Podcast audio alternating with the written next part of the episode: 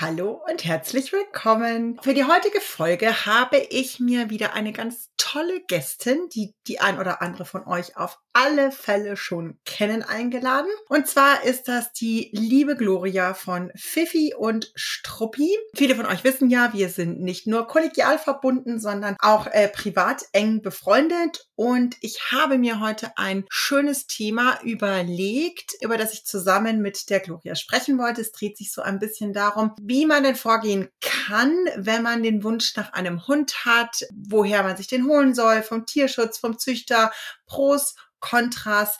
All das werden wir in der heutigen Folge besprechen. Für alle, die mich noch nicht kennen, mein Name ist Christina. In meinem Podcast nehme ich dich mit in Sphäre positive und bedürfnisorientierte Miteinander mit deinem Hund. Viel Spaß!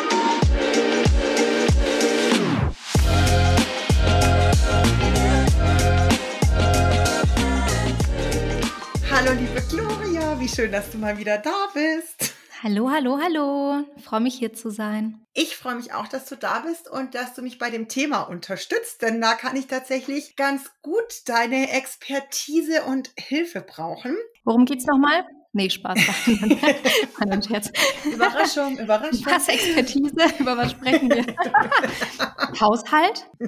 Ja, äh, da, nee, da bin ich selber Profi, weißt du ja eh.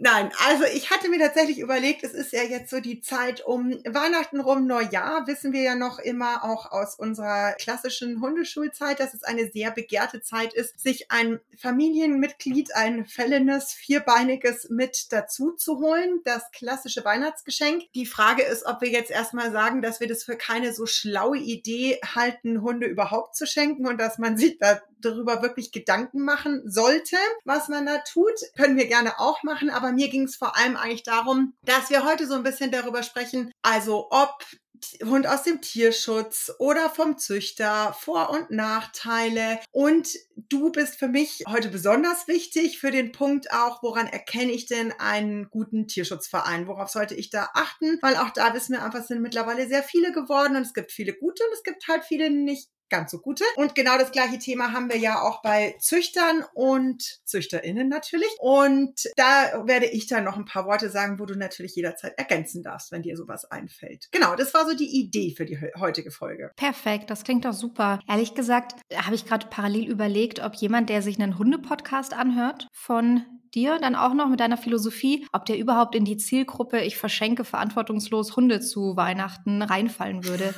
Also weißt du, wie ich meine? Hört, hört sich dann wieder wirklich jemand, der verantwortungslose Dinge macht, weil man kann ja auch ganz verantwortungsvoll rund um Weihnachten einen Hund adoptieren. Manchmal ist der Zeitpunkt halt zufällig. Aber das, was du ja irgendwie gerade adressiert hast mit man verschenkt keine Tiere zu Weihnachten, würde ich jetzt echt mal die krasse These in den Raum stellen, dass diese Leute wahrscheinlich wenig Hundeerziehungspodcasts hören. Könnte sein. Und die, die sich jetzt vielleicht angesprochen fühlen, würden vielleicht auch einfach wieder ausschalten.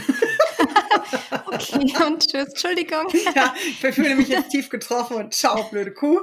Nee, gut, aber es fühlt sich ja niemand angesprochen bei, ah ja, stimmt, ich bin unverantwortlich, ich bin verantwortungslos. Also man kann, weißt du, wie ich meine? Ah ja, das kann auch sein. Nein, ich glaube auch, es geht wirklich eher so darum, wirklich die, die sich überlegen, noch einzuholen oder falls man mhm. auch jemanden kennt. Es wird so eine Podcast-Folge, auf die man vielleicht mal verweisen kann, äh, wenn man mitkriegt, dass im Freundeskreis da jemand mit einem Gedanken spielt oder vielleicht auch einfach für den nächsten Hund. Also der Trend geht ja auch gerne immer mal wieder zum Zweithund. Da müsste man vielleicht noch mal eine extra Folge über Hunde verpaaren und wie finde ich den richtigen für meinen Hund. Das werden wir heute nicht mehr hier näher aufmachen, aber vielleicht so das, die grundlegenden Basics quasi. Ja, sehr gerne. Sollen wir erstmal vielleicht damit starten, dass für die, die es vielleicht noch nicht wissen, die mal ein bisschen hören, wie wir zu unseren Hunden gekommen sind?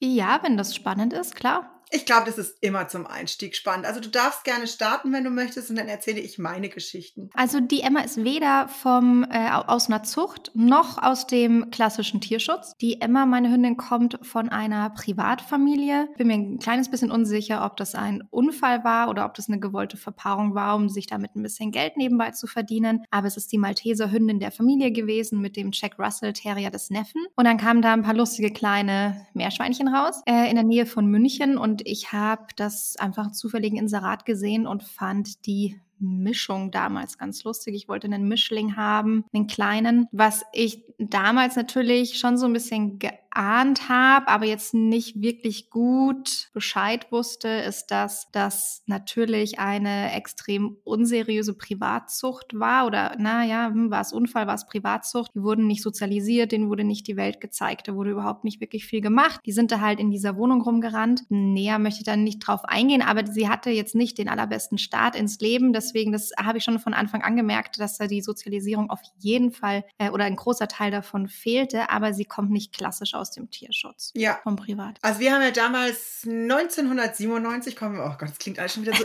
Jahrhunderte weit weg, aber äh, kam ja unsere Familienhündin und die war tatsächlich auch, ich, ich sage immer gerne ein Kind der Liebe, weil die war eine ungeplante Schwangerschaft quasi. Da ist die Familienhündin und jetzt dürfen alle mit intakten Hündinnen während der Läufigkeit bitte gut zuhören, was so Hündinnen in den Stehtagen bereit sind, auf sich zu nehmen, um loszuziehen. Die ist nämlich zum zweiten Stock vom Balkon runtergesprungen und durch die Nachbarschaft gehatscht und hat sich da also wild begatten lassen. Und ich wusste davor tatsächlich auch nicht, dass ja Hündinnen mehr äh, quasi Rüden aufnehmen können. Also es kam von drei verschiedenen Vätern dann, da hat man auch eindeutig gesehen, die Welpen raus. Und ich weiß jetzt nicht mehr genau, es waren zwölf oder vierzehn Welpen auch noch, die da umgewollt kamen. Oh, und diese Family war also wirklich wirklich völlig überfordert. Und die waren auch sehr froh, als dann mit, also die waren total nett, ja, aber es war halt einfach alles nicht geplant und die waren wirklich so Tag eins der achten Woche mussten die also abgeholt werden, weil es reicht, äh, so ungefähr. Genau, also die kamen sehr nicht unüberlegt, weil,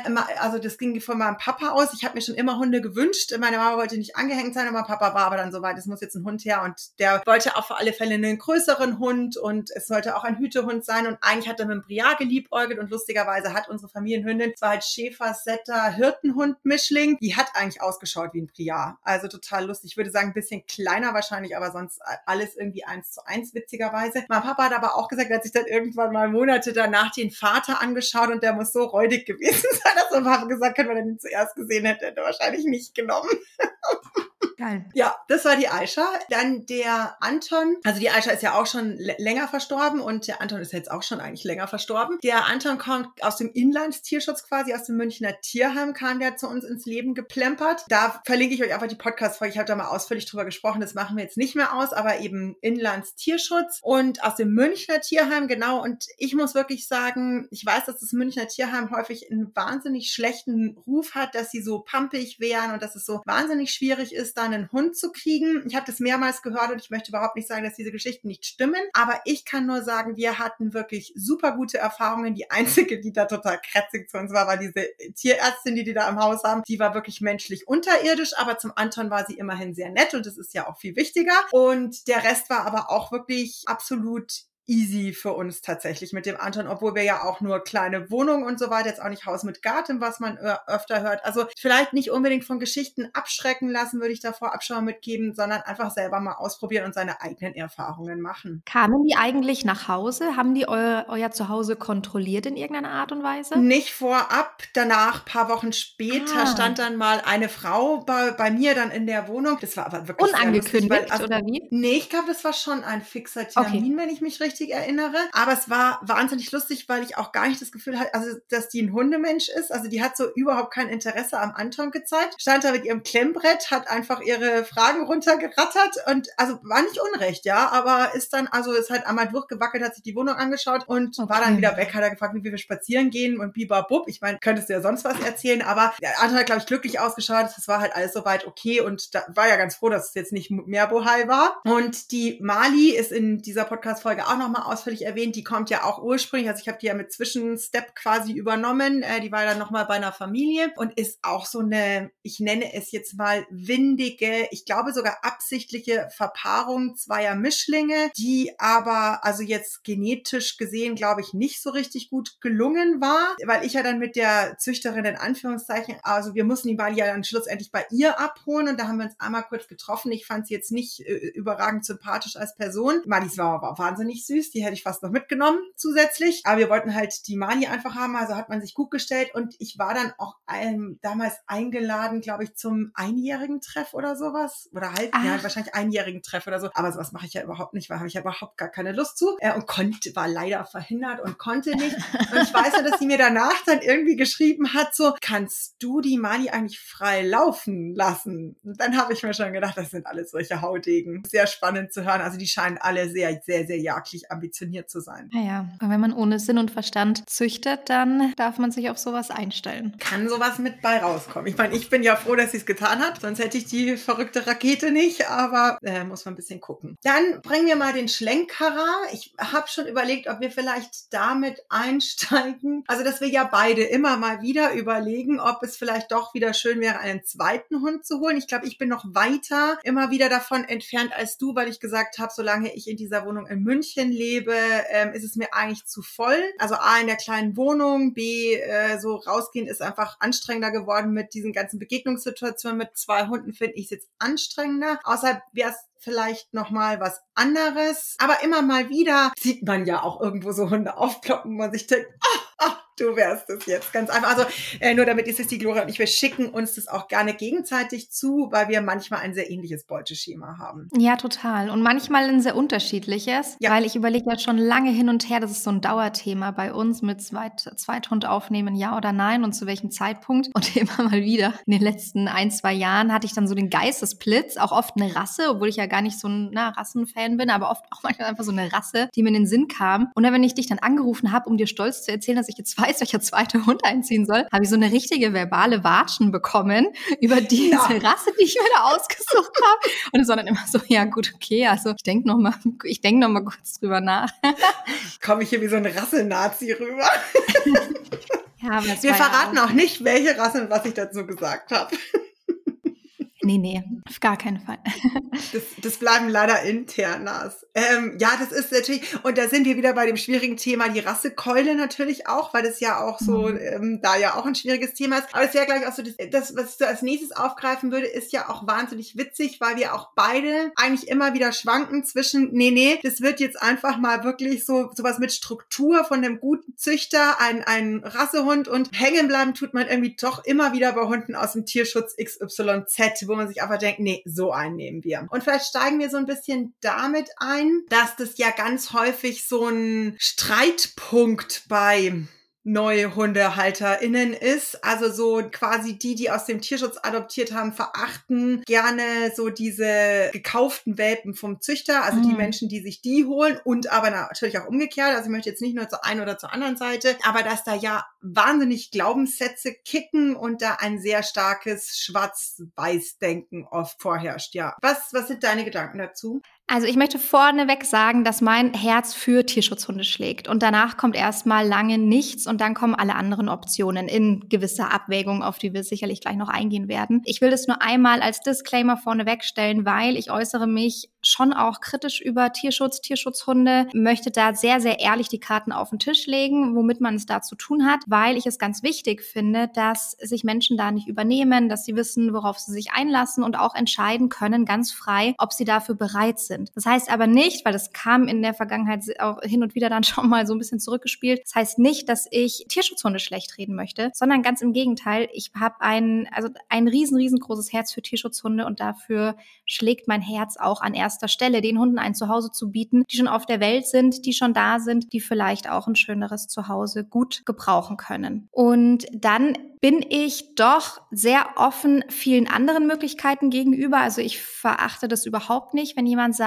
ich habe gewisse Anforderungen, bei mir gibt es gewisse Bedingungen auch in meinem Leben, ich möchte aber trotzdem einen Hund haben und entscheide mich deshalb für einen Hund aus einer Zucht. Das finde ich völlig legitim, sofern man sich wirklich ehrliche Mühe damit gibt, eine seriöse Zucht zu suchen und sich auch ehrlich mit den Rassen beschäftigt und da nicht einfach von unseriösen Hobbyzüchtern das ist, glaube ich, mein, mein kritischstes Feld sind unseriöse HobbyzüchterInnen, die das, die wirklich ohne Sinn und Verstand verpaaren. Das halte ich für absolut grenzwertig und finde ich, sollte einfach auch nicht erlaubt sein. Unfälle passieren, davon ist man, glaube ich, nicht befreit im Leben. Also du hast ja vorhin gerade angesprochen, Christina, ein Hund, der halt aus dem zweiten Stock springt. Also sorry, ja, natürlich kann man nicht zu 100 Prozent alles kontrollieren, aber so diese bewussten Privatzuchten, das finde ich äh, nicht unbedingt erstrebenswert. Aber eine seriöse Zucht finde ich völlig legitim, sich dafür zu entscheiden. Siehst du, und da gehe ich nicht komplett tatsächlich überraschenderweise mit, weil ich eben auch den, und auch ihr bitte ganz wichtig, ist es kein Bashing, wir wollen einfach nur alle Seiten so ein bisschen durchleuchten von allem, was wir auch so erlebt haben. Aber wenn ich mich manchmal auch mit diesem ganzen Zuchtwesen auseinandersetze und was für ein Rattenschwanz da dahinter hängt, also wie denn Hunde teilweise auf diese ganzen schrecklichen Ausstellungsshows, weil die müssen ja zugelassen werden zur Zucht und so weiter. Dieses ganze Zinnober finde ich teilweise so abartig. Ich kann es leider nicht in andere Worte fassen. Und deswegen weiß ich gar nicht.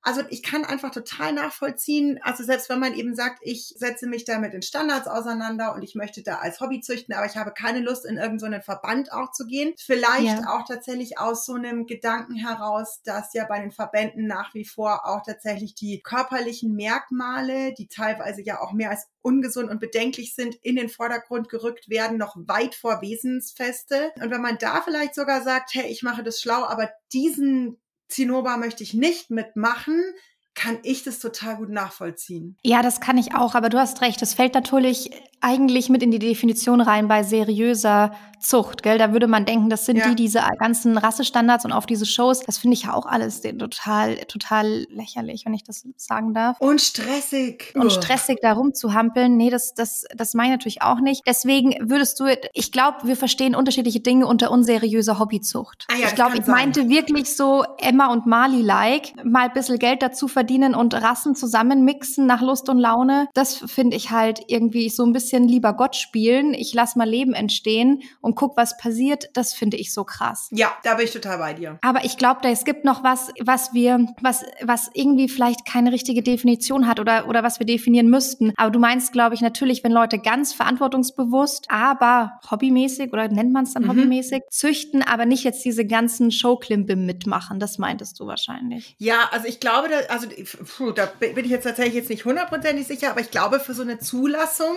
ähm, wenn ja. du in den, irgendeinen Verband rein willst, müssen die auf den Shows. Ich glaube überhaupt nicht, dass du da drum rumkommst und deswegen sind wir gleich bei professioneller Zucht. Müsste meiner Meinung nach schon beinhalten, dass du sowas schon auch tust oder zumindest den halt Schau, irgendwie so schon vorstellen ich musst. mich geoutet. Geoutet als wirklich, ich habe ja gar keine Ahnung von Zuchten und auch äh, Zuchthunden wollte ich schon fast sagen. Das stimmt natürlich nicht. Ich kann durchaus mit Hunden umgehen. Aber ich habe wirklich keine Ahnung von Zuchtwesen, so kann man es mal sagen. Da habe ich mich jetzt natürlich schon sofort wieder geoutet und in die Nesseln gesetzt damit. Ja, damit befasse ich mich tatsächlich in meinem Leben auch nicht so richtig. Ich wollte nur sagen, verantwortungsbewusst, seriös, genau sich auszusuchen und auszuwählen, welche Hunde verpaart man und nicht irgendeinen Hund, der Aggressionsthemen hat, Angstthemen hat und dann zu sagen, ach, ist jetzt, ach erstaunlich, der Welpe hat ein Aggressionsproblem, hä? Ja. Ähm, also solche Dinge finde ich halt nicht so, nicht so richtig gut. Ja, also man darf gerne kommentieren, ähm, wenn ich damit, es kann auch sein, dass ich damit falsch liege, ja. Also es kann auch nee, sein, dass das man das vielleicht auch gar nicht, äh, dass man da gar nicht hin muss, aber ich glaube schon. Und also wie gesagt, das wäre schon für mich Grund genug zu sagen, auf gar keinen Fall, weil ich das nicht gut finde. Ja, schwierig, danke. Aber du hast völlig recht, ja. Wahrscheinlich, um in die Verbänden, in, in, um im Verband zu sein, musst du wahrscheinlich auf Shows gehen. Das finde ich ja auch nicht gut. Ja, weil die gewinnen doch dann auch irgendwelche, also je, ich glaube, je weit, also je mehr die gewinnen für ihr Aussehen und was nicht da alles abgefragt wird, kannst du ja dann auch mehr Geld verlangen und so. Ja, dann wird es ja noch schwieriger mit diesem ganzen Zuchthundethema. Ja, ja, wie gesagt, ich finde auch, es ist wirklich ein, ein total schwer zu, also vor allem je mehr man sich damit beschäftigt, mit diesem ganzen Für und Widers, desto mehr weißt du einfach, so richtig, richtig wirst du es nicht machen können. irgendeine, auf irgendeine Art schluckst du eine Kröte. Das ist einfach so. Mm, dann doch der Hund aus dem Tierschutz. ja, und da sind wir wieder am Punkt, da würde ich gerne als nächstes tief, tiefer reingehen, weil ich nämlich auch finde, was du am Anfang gesagt äh, hattest, dass es einfach wirklich man sich überlegen sollte, wie sind meine Lebensbedingungen und was ist für mich sinnvoll. Also Achtung, ist ein bisschen Klischee, aber ich würde tatsächlich mit einer Familie mit kleinen Kindern tendenziell keinen Hund aus dem Auslandstierschutz vom Foto. Also das bin ich sowieso nicht der Fan und würde das nie großartig empfehlen, aber da würde ich sogar extrem davon abraten, weil man da einfach so gar nicht weiß, was, was kommt. Und da würde ich, glaube ich, immer eher zu einem Hund von einem guten Züchter oder einer guten Züchterin raten, ähm, weil die im besten Falle eben einfach besser sozialisiert sind, schon also über Generationen einfach an die Kooperation mit den Menschen gewöhnt sind, was es, glaube ich, häufig einfach einfacher macht mit gerade kleinen Kindern, die noch krab krabbeln, mal schneller übergriffig sind, irgendwo rumfallen oder sowas, als wenn du da halt einen Hund aus dem Auslandstierschutz hast. Da würde ich sagen, ist in der Regel die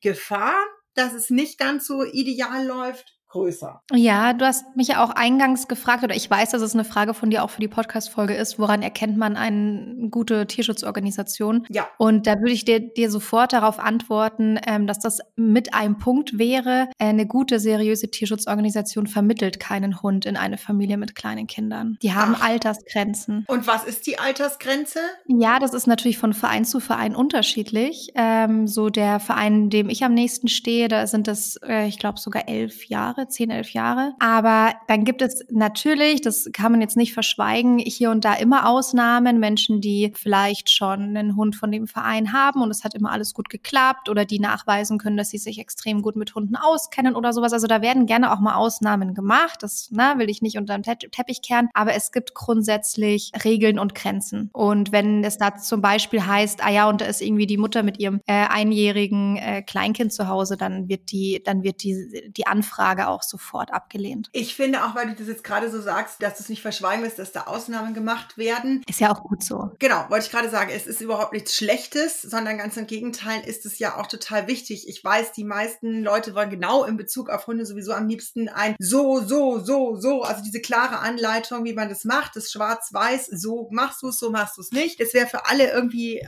immer ganz angenehm und einfach, aber es sind halt Lebewesen und also sowohl Hund als auch Mensch und da sind die Dinge einfach fließend. Und es kann ja auch einfach sein, dass man da aus, im Tierschutz einfach tatsächlich auch festgestellt hat, dass dieser Hund einfach wahnsinnig cool mit kleinen Kindern ist. Und es wäre ja dann völlig bescheuert zu sagen, hey, der hätte dann super zu Hause, aber hm, dürfen wir leider nicht machen, weil haben wir in den Reglements so fest festgelegt. Ist ja, ja, du hast völlig recht, ja. Ich hatte zum Beispiel mal Finlay, den Pflegehund, vielleicht erinnerst du dich noch mhm. an dieses Riesenbaby, der war ja nur ein paar Tage bei mir. Und da war es zum Beispiel auch so, da hat sich ein Paar aus München gemeldet und für ihn beworben und die Frau war in der frühen Phase ihrer Schwangerschaft, erstes Kind und es ist eigentlich Ausschusskriterium. Kann man nicht anders sagen. Und in dem Fall haben wir es uns aber genauer angeschaut und abgewägt, weil die Situation war, dass die ähm, durch ihren Beruf sofort freigestellt war, als klar war, dass sie schwanger ist. Das heißt, wir wussten, der Hund, der sehr, sehr viel Aufmerksamkeit gerade braucht ähm, und einen langsamen Start ins Leben, der hat jetzt erstmal ein gutes halbes Jahr immer jemanden zu Hause, der sich kümmert, ähm, der sich da total einsetzen kann zeitlich. Und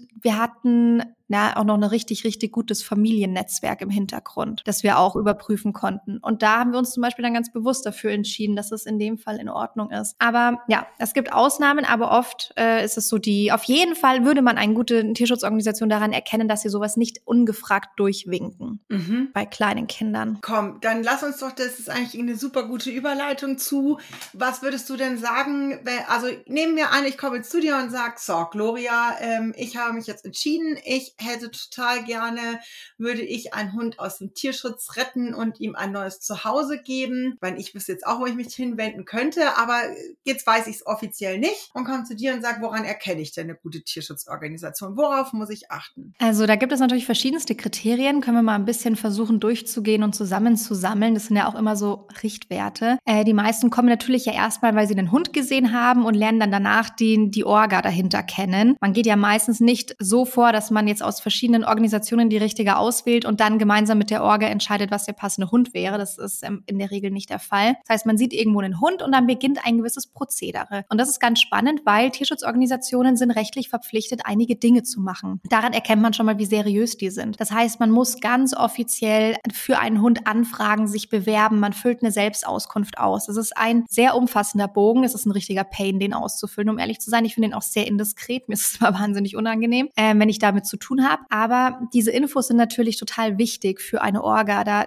lassen die sich zum Beispiel auch Infos geben über die finanzielle Situation, die mentale Situation, das Familiennetzwerk, die ganze Familiensituation. Wie lebt man? Ähm, hat man ein Haus? Hat man einen Garten? Wie ist die Wohnumgebung? Alles Mögliche, auch ob man schon mal in der Vergangenheit Tiere hatte und abgegeben hat, ähm, wie welche Tiere aktuell im Haushalt leben und so weiter und so fort und auch welche Erziehungsmethoden man plant umzusetzen, ob man vorhat, in die Hundeschule zu gehen. Also da wird so ein Rundumschlag gemacht und daran erkennt man eigentlich schon den im, im ersten Schritt, wie viel die Orga von einem wissen möchte, wie seriös geht die vor. Erster Schritt natürlich erstmal. Dann, wenn man das ausgefüllt hat und in Frage kommt, dann wird ein Vorgespräch geführt, meistens mit demjenigen, der im Verein diesen Hund betreut und der gibt einem dann mehr Infos zum Hund. Das wäre der zweite Punkt. Wie viel mehr Infos bekommt man über die Hunde? Wie gut wissen die Bescheid über ihre Hunde? Das finde ich einen zweiten wichtigen Punkt. Und dann wird eine Vorkontrolle gemacht. Und zwar bevor entschieden wird, ob der Hund zu einem kommt. Das heißt, wenn man von Anfang an schon irgendwie die Info kriegt, ja, ja, der Hund kann bei Ihnen einziehen, das ist auch schon immer so eine ganz komische Red Flag. Also das ist wirklich ein richtiger Prozess. Und der ist manchmal auch echt unangenehm und schmerzlich, wenn man sich für so einen Tierschutzhund bewirbt. Einfach weil die einen ziemlich kontrollieren müssen und durchleuchten müssen. Das heißt, es muss eine Vorkontrolle bei einem zu Hause vorbeikommen. Die nimmt sich meistens ein bis zwei Stunden Zeit. Die muss die Gegebenheiten vor Ort überprüfen, ob das stimmt, was in der Selbstauskunft steht. Die kontrolliert auch den Personalausweis, alle möglichen Begebenheiten und klärt auch dann nochmal, und das ist ein nächster Punkt, umfassend über die Besonderheiten von Tierschutzhunden auf. Darauf, also das da wäre mir auch sehr wichtig. Wie viel Infos bekommt man zu Tierschutzhunden? Auch zu dem Genpool, äh, der in dem jeweiligen Land herrscht, wenn es sich um den Auslandstierschutzorganisation handelt. Hm, es ist zum Beispiel so, dass in Rumänien gibt es ganz gerne mal Herdenschutzhunde und darüber standardmäßig aufzuklären, was ein Herdenschutzhund bedeutet und Herdenschutzmixe. Das ist nicht ganz unwichtig, zum Beispiel. Das ist so ein nächster Punkt. Also dieses ganze Prozedere sollte nicht so ablaufen, wie ich es schon auch oft höre,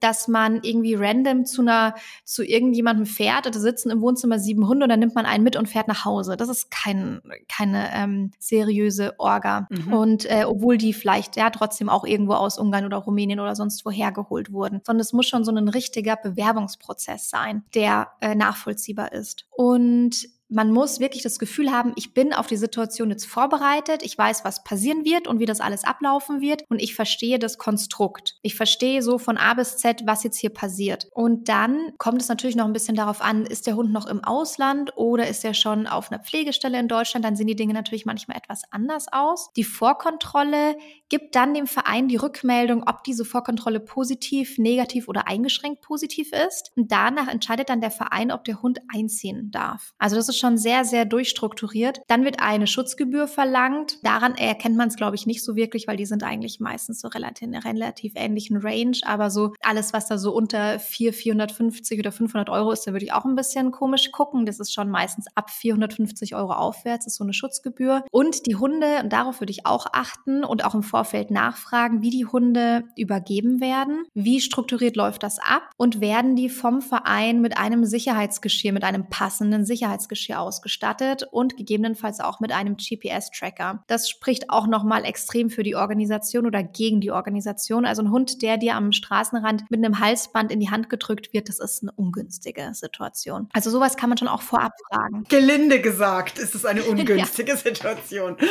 ja, aber man muss immer ein bisschen aufpassen, diese Trapos, also Transporte von seriösen Tierschutzorganisationen, die sehen auch immer ein bisschen komisch aus. Das hat aber mit der Orga zu tun, also wie die Organisation Kommunikation ablaufen muss am Reisetag der Hunde. Das hat nichts damit zu tun, dass es ein unseriöser äh, Hundehandel ist, aber es sieht manchmal auf den ersten Blick so aus. Es sieht doof aus. Das sind halt Transporter, wo Hunde drinnen sind, in, in, äh, in Käfigen halt, in Gitterkäfigen, in Boxen, Transportboxen, die müssen ja transportiert werden. Wenn die, manche fliegen ja auch, aber die meisten kommen über Transporter. Und dann ähm, haben die diese Transporte eine lange Reise hinter sich und noch durch Deutschland vor sich in der Regel. Die haben verschiedene Stops, wo sie halten und die neuen äh, Familien dann hinkommen und ihren Hund abholen. Und dem ist geschuldet, dass das manchmal ein bisschen komisch aussieht von außen. Ähm, also da darf man sich nicht unbedingt abschrecken lassen. Es geht darum, wie das alles vorab organisiert ist. Man muss einen, natürlich einen gültigen EU-Reisepass bekommen, die, also ordentliche Papiere zu dem Hund und teilweise kriegt man noch eine Medikation mit. Das kommt aber darauf an, ob da irgendwas vorliegt. Hm, ja, die Hunde sollten gesundheitlich keine grobe Auffälligkeit haben. Ansonsten muss man davor im Vorfeld informiert sein, weil es nicht gar nicht erlaubt ist, kranke Hunde einzuführen mhm. von Organisationen. Und die müssen ein gewisses Alter haben, also unter vier Monate, auch Welpen, jüngere Welpen, das ist überhaupt nicht möglich, weil die durchgeimpft sein müssen, bevor die ausreisen dürfen. Also das sind so ein paar Punkte, das ist jetzt so ein bisschen unstrukturiert hingeworfen, aber das sind so ein paar Punkte, auf die man achten kann. Also wie viel Zeit nimmt sich die Orga im Vorfeld, einen selbst zu überprüfen, in der Kommunikation, in der Aufklärung und wie strukturiert passiert dann die Umsiedelung. Ja, spannend. War da was Spannendes dabei? Ich finde es alle, also ich glaube, für jemanden, der sich damit gar nicht auskennt, ist es sowieso total spannend. Ich bleibe tatsächlich persönlich ähm, meistens an dem Punkt, hängen, was mir immer wieder um die Ohren fliegt, aber das ist natürlich jobbedingt, ist, dass die Leute eben nicht über Genpool aufgeklärt werden. Besonders zum Thema Herdenschutz Hunde hatten wir das, haben wir das ja ständig irgendwie gefühlt bei uns in den Trainings. Bei dir bestimmt genauso wie bei mir, dass mhm. dann eben so ein typisches Herdenschutzverhalten, misstrauisch, nicht so schnell überfuttert zu erziehen und so weiter, sehr selbstständig, den Leuten komplett um die Ohren fliegt, weil sie, Achtung, jetzt sind wir wieder so ein bisschen bei der Keule, weil sie eigentlich sowas wie einen Goldie haben wollten, der so für Leckerlis und ein bisschen nett anreden irgendwie schnell alles tut. Wie gesagt, ich rede jetzt sehr in Klischees, äh, bitte verzeihen. Ich glaube, es ist äh, klar, was gemeint ist und damit geht halt viel Frust einher, weil der Hund ja nicht falsch ist, sondern einfach einen anderen Umgang braucht und sich vielleicht auch tatsächlich so im städtischen Umfeld, wie zum Beispiel München, ist manchmal nicht so ganz ideal für die ist. Es gibt natürlich auch welche, die sich gut einfügen.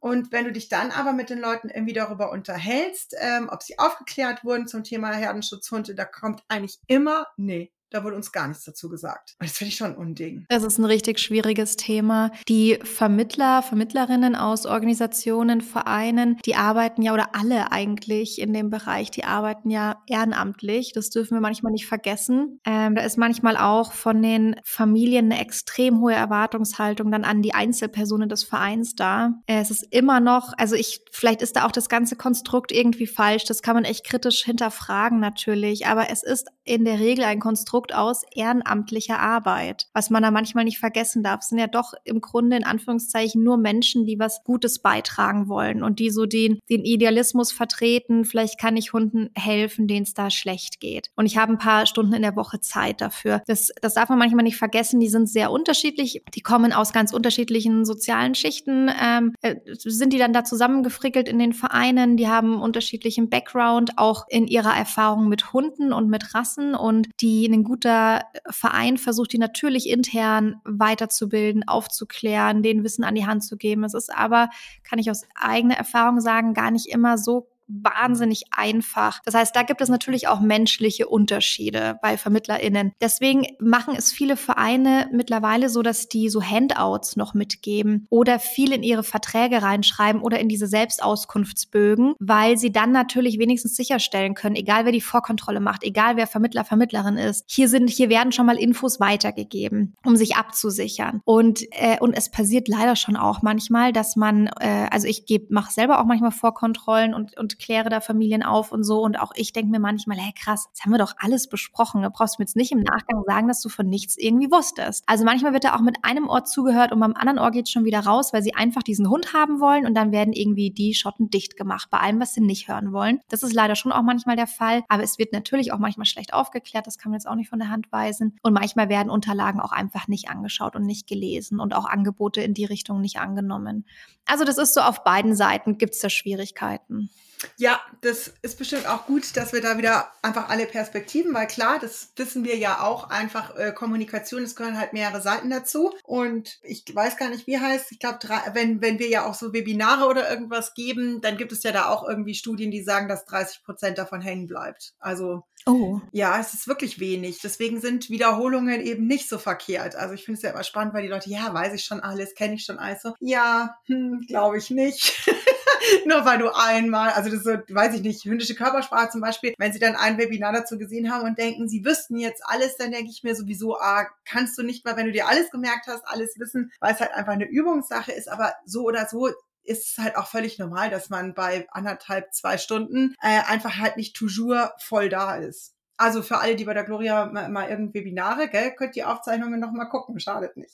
Sehr gerne, ja. Körpersprache erkennen und verstehen. Ja, es, das ist wirklich so und, und auch so ein bisschen leider dieses, das eigene Wissen überschätzen. Das das höre ich schon, also das kriege ich schon auch viel mit. Ja, ich habe ja einen Hund, deswegen weiß ich, wie Körpersprache funktioniert und ja. aussieht. Hm, ja, hm, hm, ja, also jetzt, und ich, es ist gar kein Bash, ich weiß, dass das von deiner Seite nicht so gemeint ist, weil für mich war das ja auch so ein bisschen, war 17, als wir damals die Aisha da geholt haben und äh, habe ja dann noch einige Jahre auch zu Hause gewohnt und hatte sie dann auch in München immer mal wieder und habe ja dann auch immer gesagt, ich habe Hundeerfahrung. Also ich war voll überzeugt, ich habe ja Hundeerfahrung. Also als meine Ausbildung angefangen habe, da bin ich schnell auf den Boden der Tatsachen geholt worden. So, ja, nur weil man halt mal einen Hund hatte und ähm, heißt es halt einfach gar nichts. Deswegen ist es wichtig, einfach sich, wenn man in dem Beruf arbeiten will, gut auszubilden und gut weiterzubilden, ähm, damit man einfach wirklich allen Hunden, die man so begleiten darf, gerecht werden kann. Ja, total. Das ist auch so ein Kommentar unter einem aktuellen äh, Video von mir. So, ich habe schon seit 30 Jahren Hunden, dann bin ich wohl auch Expertin. Ja. Ah, Wenn du das so bezeichnen möchtest. wenn, du, wenn, du meine, wenn du meine Berufsausbildung vergleichst mit deiner Hundeerfahrung, das, das steht dir frei. Mach das. Ja. Aber das ist, das ist ja so dieser gängige Satz, ja seit 30 Jahren Hunden. Es ist so mit allem, was wo Menschen sich so rechtfertigen, dass sie so krasse Experten sind. Also es ist ja A, zum Beispiel, ich habe schon alle Folgen von ähm, einem bestimmten Fernsehtrainer gesehen. Da hält sich ja dann auch jeder, der keinen Hund hat, für den Super-Experten. Und haben wir nicht sogar einmal auf einer Homepage entdeckt, ähm, ich werde jetzt den Namen natürlich nicht nennen, weil ich nicht äh, persönlich bashen will, aber es gab damals eine Dogwalkerin in München, die überhaupt gar keine großartige Ausbildung hatte. Die hatte bei ihrer Ausbildung gestanden, dass sie alle Folgen von Frau Maja Nowak damals angeschaut hat. Und das war ihre Referenzliste. Und wir haben mitgekriegt, es haben sie Leute gebucht. Und das finde ich dann schon erst, also, also wenn das die Referenz ist, ähm, jetzt sich auskennen zu wollen, weil man Fernsehsendungen gesehen hat. Also, naja. Ja, wir, ja. wir schweifen ab. Also okay, du hattest jetzt schon zwei Red Flags, glaube ich, hattest du genannt, gell? Wenn die nicht gut aufklären, nicht gut nachfragen, der Hund zu schnell gegeben. Ist es noch, gibt es noch irgendwas, wo du sagst, oh, das ist, finde ich, bei Tierschutzorganisationen ein absolutes No-Go, da Vorsicht, Vorsicht? Oh, da gibt's ja sicherlich ganz viel. Ich habe ja, bin jetzt ja so ein bisschen von einer anderen Perspektive erstmal draufgegangen, was normal und was gut ist. Also so ein Bewerbungsprozess muss sich ein bisschen unangenehm anfühlen, dann ist ja meistens genau richtig. Aber was ich, also was so Red Flags sind, ja, in, in Haushalte mit, äh, mit Babys oder kleinen Kindern geben, ohne das zu hinterfragen oder zu thematisieren. In also große Hunde in oder auch Hunde eben, die zum Beispiel irgendwie Herdenschutzhund-Eigenschaften haben, in sehr städtisches Umfeld zu vermitteln, ist sehr problematisch und auf jeden Fall eine Red Flag. Was gibt's denn da noch? Wenig Infos zu Hunden zu geben vorab, auch zum Beispiel sehr, sehr ängstliche Hunde äh, als Anfängerhund irgendwie zu deklarieren, also Infos zu verschweigen. Das ist natürlich eine absolute Red Flag, aber wie findet man raus, ob einem was verschwiegen wurde? Das weiß man halt leider oft erst dann in der Retrospektive. Und da darf man vielleicht auch noch mal natürlich fairerweise sagen, es gibt ja auch einfach dieses Phänomen, wenn die zum Beispiel im Shelter leben, dass bei manchen Hunden es tatsächlich gar nicht auffällt, was für ein Problem die mit Menschen haben, weil die sich im, in dieser Hundegruppe relativ sicher fühlen und sich da an den anderen orientieren und sich auch mal davon von, zum Beispiel ein Leckerli holen und schnell wieder dann abzischen und die ja dann völlig verängstigt sind, wenn die Hundekumpels fehlen. Also die dann eben in ein neues Zuhause kommen und da zeigt sich erst, wie, also du würdest es natürlich schon auch dort sehen, aber da müsstest du wirklich die Körpersprache gut erkennen können. Und auch da wissen wir, dass in den Sheltern häufig auch Menschen arbeiten, die jetzt von hündischer Körpersprache, wie man auf Videos und Fotos öfter erkennen kann, einfach gar keine Ahnung haben. Also nicht böse gemeint, sie tun ihr Bestes, aber sowas ist manchmal, glaube ich, noch nicht mal absichtlich verschwiegen, sondern nicht aufgefallen. So. Ja, und da habe ich wirklich schon alles erlebt. Also Wesensveränderungen im Zuge von einer Umsiedelung, im Zuge von einem Trapo und ähnlichem um 180 Grad. Also das ist echt krass. Die, die, die Umwelt äh, hat so einen massiven Einfluss auf das Verhalten von Hunden. Mhm. Ähm, und ich glaube, ich würde eher dann daran ansetzen zu sagen, das ist die Red Flag, dass eine Orga darüber nicht transparent aufklärt, dass man jetzt zwar Infos zu einem Hund geben kann, aber es einfach eine sehr unsichere Variable immer gibt.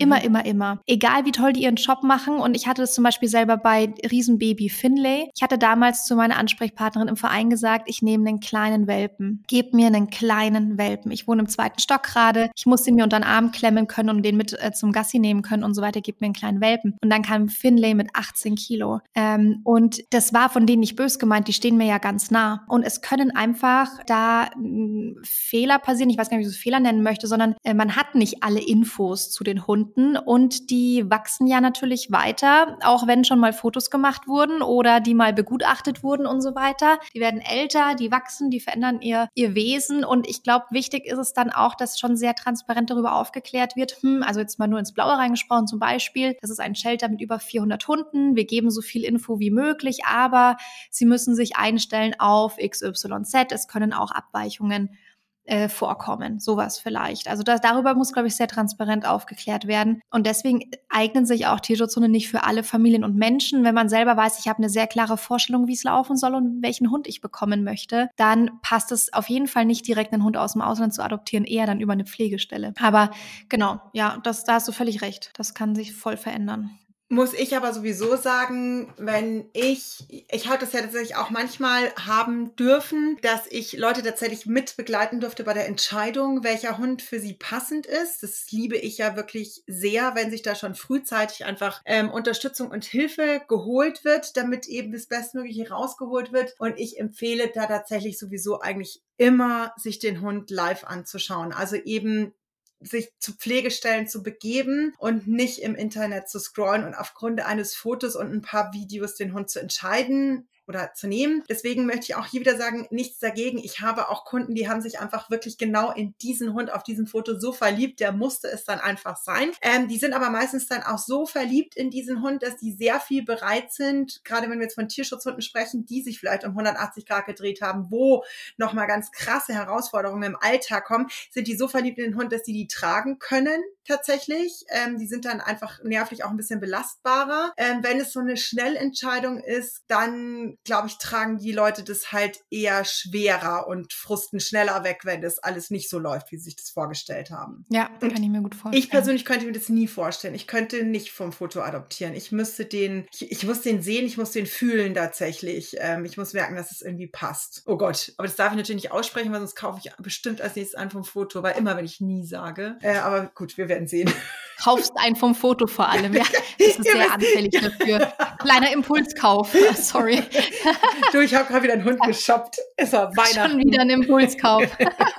vom Foto weg. Ja, damit habe ich jetzt nicht so einen Schmerz, aber das kommt auch einfach daher, weil ich so viele Hunde einfach am Trapo kennengelernt habe ähm, und das, das einfach so gut kenne. Aber mein, mein in Anführungszeichen geheimer Plan ist ja auch so ein bisschen, wenn es vielleicht die Emma irgendwann nicht mehr gäbe, was natürlich na, kein Gedanke ist, der, der präsent ist, da auch wieder regelmäßiger als Pflegestelle zu agieren. Mhm. Und dann kommen die Hunde natürlich direkt aus dem Shelter. Das, das hat dann schon auch so eine gewisse Spannung, beinhaltet das, was für ein Hund dann bei einem einzieht. Aber man kann ja auch einen Hund auf Pflege nehmen und gegebenenfalls dann auch überlegen, ob der Hund doch auch in das eigene Leben passt. Also es wäre jetzt nicht mein initialer Hintergedanke, aber für alle anderen solche Situationen oder Optionen gibt es schon auch manchmal. Oder man sucht eben auch gezielt nach Hunden, die schon in Deutschland auf Pflege sind. Ja, das finde ich schon auch ganz, ganz legitim. Oder man sagt wirklich, ich habe richtig gute Gegebenheiten, ich wohne nicht städtisch, ich habe hier irgendwie, ich habe, freue mich, wenn, mit, wenn ich mit meinem Hund viel machen kann, aber ich habe keine total engmaschige Erwartung an den und er darf erstmal so sein, wie der ist und ich bin da offen und nehme die Dinge, wie sie kommen, dann, dann na, würde ich das nicht ausschließen, den Hund direkt auch vom, vom Foto weg zu adoptieren. Ja, ja, das, genau, muss ja dann sowieso, wir sind ja wieder über den Punkt, wieder so ein bisschen für sich selber entscheiden und sich eben im besten Falle sonst auch Hilfe holen. Wenn man irgendwie sagt, ach, ich bin so erschlagen ob der ganzen Optionen, dann äh, wirklich, es gibt so viele TrainerInnen, die da vorab Hilfestellungen auch geben. Mhm. Ähm, ich habe nur mal, manchmal trifft man auch so im Laufe der ganzen Jahre, die wir das jetzt machen, manchmal trifft man so auf Leute, wo man wirklich das Gefühl hat, die denken, bei jedem Autokauf, vielleicht sogar bei jedem Sockenkauf, mehr darüber nach als bei einem Hundekauf. Oh, äh, und haben doch wirklich, ich hatte schon auch manchmal so Bauchschmerzen, weil du dir wirklich denkst, dieser arme Hund ist so ungesehen als die tolle Persönlichkeit, die er ist, weil die so unbedingt den anders haben wollen dass es wirklich ja. gruselig ist. Ja, und wenn die so eine starke Erwartung dann schon im Kopf haben, dann wird manchmal auch gar nicht hinterfragt, dass der Hund die vielleicht gar nicht erfüllen kann. Das ist dann ja. für die so sonnenklar, dass die Hunde dann so sind, wie sie sind.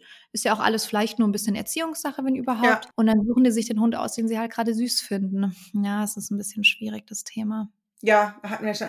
Ich würde jetzt noch tatsächlich hier ein bisschen den, den kleinen Cut machen ähm, und noch kurz auch zu den ZüchterInnen rüber springen, mit denen wir auch so gestartet sind, weil ich auch da nur so ein bisschen drauf eingehen möchte, worauf man achten sollte. Also zum einen ist es natürlich ähm, so, dass ihr euch über die Rasse wirklich auch ein bisschen Gedanken machen solltet. Auch darüber nachdenken, dass der Hund nicht nur eine Rasse ist, sondern immer seine ganz eigene Persönlichkeit auch mitbringt. Aber wir natürlich über Genetik schon auch zumindest ein bisschen gucken können, wo die Reise hingeht. Also ich habe ein Terrier, ist zwar ein Mischling, aber wenn ich eine Terrier habe, brauche ich mich nicht wundern, dass ich vielleicht auch ein Thema mit dem jagdlich ambitionierten Hund habe. Ja, so, dass es jetzt nicht so die, die Riesenüberraschung ist, dass man da schon so ein bisschen auch schauen sollte, wonach wurden die selektiert und auch, dass ihr so ein bisschen auch hinter hinterfragt, was so für euch ins Leben passt. Also ich nehme auch da jetzt vielleicht mal ein bisschen die harten Beispiele. Wenn ich im Sommer in München immer wieder französische Bulldoggen am Fahrrad laufen sehe oder sie hechelnd, fast verreckend mitjoggen müssen, pff,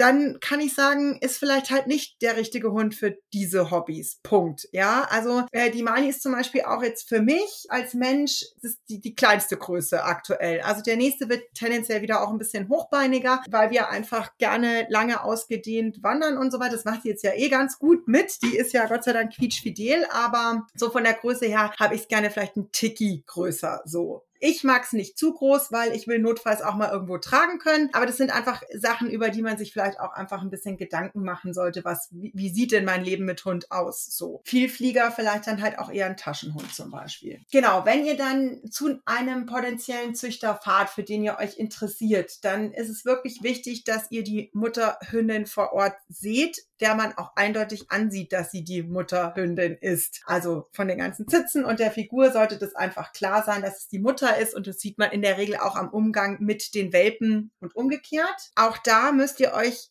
Gott sei Dank immer mehr vielen Fragen stellen es ist auch da häufig schon, also das gibt ja auch wirklich Züchter, die kriegen solche so krasse Anfragen und die sollten ja auch nicht zu, öf, zu oft Würfe haben, zumindest nicht von denselben Tieren, dass sie teilweise das ankündigen und die kriegen so ellenlange Wartenlisten da drauf, dass die auch nur noch intern vergeben werden. Also da kann man sich ja dann, muss man sich ja auch bewerben und solche Sachen und darf da auch, wie gesagt, viele Fragen beantworten. Ihr könnt froh sein, dass die, dass ich mit der Mali nie in die Bredouille komme, weil ich würde, glaube ich, wirklich niemandem einen Welpen geben. Mir wäre niemand gut genug. Ich wäre überhaupt, also für die Zucht bin ich nicht geeignet. Dann genau, so, dass ihr auch so Papiere über den Gesundheitszustand und so weiter, das ist eh auch alles klar. Dann auch, wie sieht es vor Ort einfach aus für die Welpen? Ist das alles sauber? Sind die in der Familie integriert? Ja, nicht in irgendeinem so Stall hinten drin irgendwo, sondern die sollten wirklich schon mitten in der Familie leben, natürlich mit irgendwie Absperrgittern, dass sie nicht alles anfressen können. Ihr solltet da, da sollten wirklich verschiedene Untergründe zur Verfügung stehen, wo die sich so ein bisschen ausprobieren können, Spielzeug und so weiter. Das, das ist einfach total wichtig, dass ihr auch wirklich beobachtet, wie verhalten sich diese Welpen. Also habe ich, also ich würde immer, die Alarmglocken würden bei mir schrillen, wenn es total aufgedreht und ich rede jetzt nicht von, dass die natürlich neugierig aufgeweckt äh, sind, sondern so ganz überdrehtes Verhalten, wo die sich gar nicht mehr zügeln können. Vielleicht auch bei den erwachsenen Hunden so ein bisschen mal schauen. Oder wenn die so sehr gehemmt irgendwie sind, dann würde ich auch so ein bisschen hellhörig sein. Fällt dir da noch gerade irgendwas dazu ein? Sonst mache ich aber weiter. Nee, nee, ich denke mich da gerade mit durch die Situation durch, aber das trifft es ja alles sehr gut. Ja, dann auch tatsächlich mit dem Züchter sprechen. Es ist total wichtig, weil viele Welpen wirklich gerade so in der sechsten Woche rum unfassbar lernintensiv quasi sind. Das heißt positiv wie negativ und da sind sehr gute Zeitfenster, um die wahnsinnig gut zu sozialisieren. Und das heißt, es ist vor, bevor ihr einen Einfluss drauf nehmen könnt. Und da ist es ganz wichtig auch mal zu fragen, was macht denn der Züchter? Also die meisten Züchter sind natürlich im ländlichen Umfeld Ja, ähm, ist ja auch viel entspannter, da mit den Hunden mit einem Garten und so weiter zu arbeiten. Aber die sollten schon auch daran gewöhnt werden, von Anfang an Auto zu fahren oder auch mal kleine Ausflüge irgendwo in die kleine Innenstadt. Ja, ich will jetzt auch nicht nach München Marienplatz, aber dass die auch wirklich mal schon Reize wahrnehmen dürfen, die jetzt außerhalb des Gartens liegen. Ja, auch sowas wirklich fragen. Dann natürlich geimpft, getippt, entwurmt, äh, Kaufvertrag und so weiter. Genau, das würde ich auch noch mitnehmen. Ich überlege gerade noch. Ah ja, genau. Und gute Züchter stehen euch natürlich auch immer mit Rat und Tat zur Seite, obwohl ich das bitte noch mal kritisch mitgeben möchte, dass ich von, ne, also ich nicht persönlich, sondern KundInnen von mir ganz komische Listen vom Züchter mitgekriegt haben. Also noch so alte Rudelregeln. Sie müssen immer vor dem Hund essen. Der darf nicht erhöht liegen und sowas. Da bitte immer darauf achten. Es sind halt nur Züchter. Es wäre immer da auch wünschenswert, dass sie sich da anderweitig weiterbilden würden. Aber es tun sie vielleicht auch einfach dann in anderen Bereichen. Aber dann ist ein guter Hundetrainer, ein guter, eine gute Verhaltensberaterin, die wissen dann wirklich da mehr. Und dann steht da das Wort darüber bitte über dem des Züchters oder der Züchterin oder auch eines Tierarztes. Mir würde jetzt noch einfallen, dass man vielleicht auch so eine Zucht mal etwas beobachten kann über einige Monate, wenn mhm. man es jetzt nicht total eilig hat, um einfach mal so ein bisschen mitzubeobachten, wie werden die Tiere da vorgestellt, wie viele Würfe gibt es da, ähm, weil die Problematik ist ja leider, ich bin jetzt gerade schon gedanklich drei Schritte weiter, aber muss mal aussprechen, was ich im Kopf habe. Es ist ja diese Problematik mit illegalem Welpenhandel, Hunde, die importiert werden und bei die dann ausgegeben werden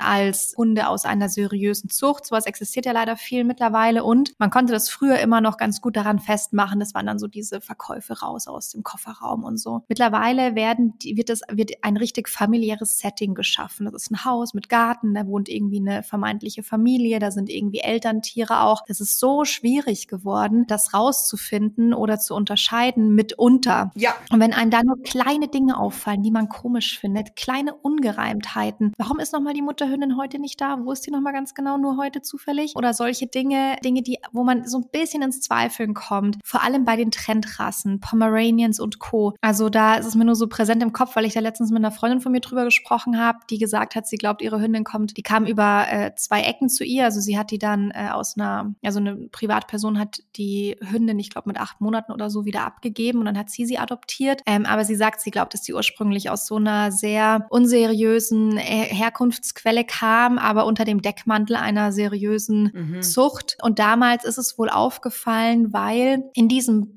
Raum, in dieser Region zu viele, erstaunlich viele Welpen dieser Rasse nach dem Impfen verstorben sind. Und dann oh. kam wohl raus, dass die eben eine schlechte gesundheitliche Versorgung hatten, zum einen, aber zum anderen einfach zu jung waren und älter gemacht wurden. Dann wurden die also zu jung adoptiert und die Adoptanten sind dann zu ihren normalen Haustierärzten und haben die impfen lassen. Und dadurch, dass die aber zu jung waren, sind die wegen dem, also aufgrund der Impfung verstorben. Also ich habe das nicht geprüft, es wurde mir so erzählt. Ich weiß nicht, inwiefern das na, so passieren kann und, und stimmt. Es wurde mir nur weitergegeben. Und dann hat die Kripo sich echt eingeschaltet und hat dann recherchiert, woher dieses Welpensterben kommt und hat da eben mal so eine sehr illegale Handlung aufgedeckt. Oh, es ist so schlimm. Ja, schlimm, gell? Es macht es mittlerweile halt so wahnsinnig schwierig, weil halt mit Zuchthunden so viel Geld gemacht wird. Ja, und trotzdem gibt es wirklich viele Dinge, wo man, also ich finde schon, dass man im Nachhinein immer, immer von den Leuten dann hört, dass es irgendwas Dubioses war. Also es gibt wirklich wenige, ja. die total darauf reingefallen sind. Also nicht nicht nur in der Retrospektive, sondern eigentlich ganz viele Red Flags eben da auch schon aufgetreten sind. Ah, die Mutter, ja, die haben gesagt, die ist gerade kurz Gassi, bibabub. Und das kannst du wirklich nachlesen. Und da sind wir wirklich schon ein bisschen beim Punkt, wo ich sagen muss, Leute, wirklich, da ist Eigenverantwortung echt angesagt. Und es ist auch wirklich angesagt. Und so schwer es euch fällt,